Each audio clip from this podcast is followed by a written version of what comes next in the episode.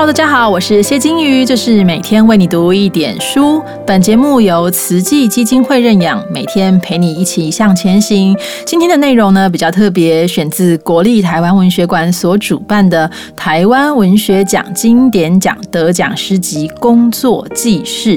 我们的作者呢陈昌远先生本身曾经在北部的印刷厂工作，因此他的这本《工作记事》也是以蓝领阶层的生活为主要的主轴。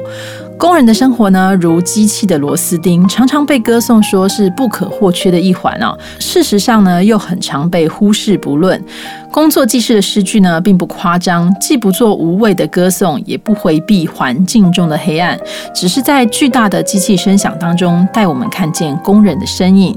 在策划这集的内容的时候，我想一定要找一个合适的演员来替我们朗诵，所以非常感谢实力派演员黄登辉愿意拔刀相助。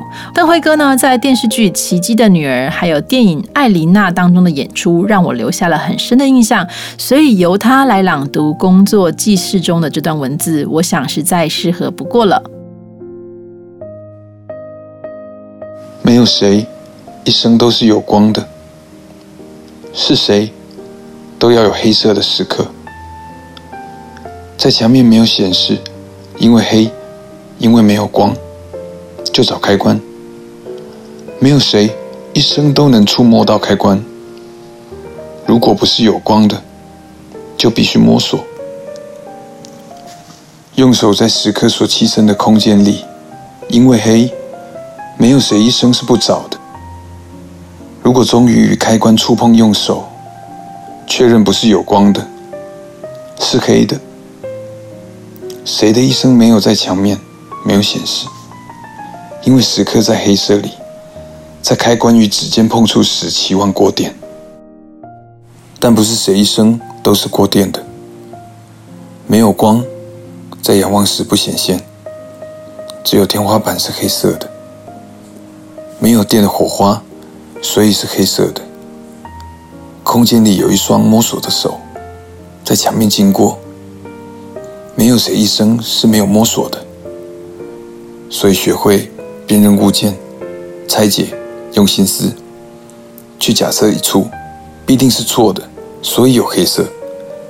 在触碰仰望后被确认，没有谁一生都是没有错的。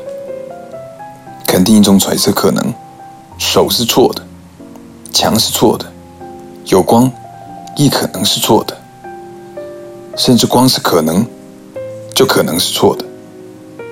谁时刻都可能有错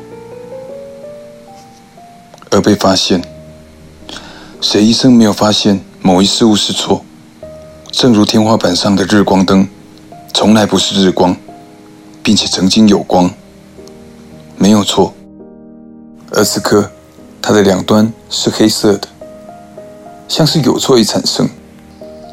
而因此当手与开关触碰，就像是一生中总有几次以为找到了，却是错的，错的。而谁一生没有推脱错误给一只日光灯，即便他一生都是有光的，都是有光的时刻。而如今他被说明是坏的，可能是坏的，应该是坏的，被确认是坏的。谁是坏的？是一只日光灯在手触碰开关之后，仍让时刻是黑色的。于是在摸索后、仰望后、揣测后，找来让自身更高的事物，如桌子、椅子、梯子，然后到高处说是错的、坏的，因为没有谁一生都是对的、有光的，所以就换了。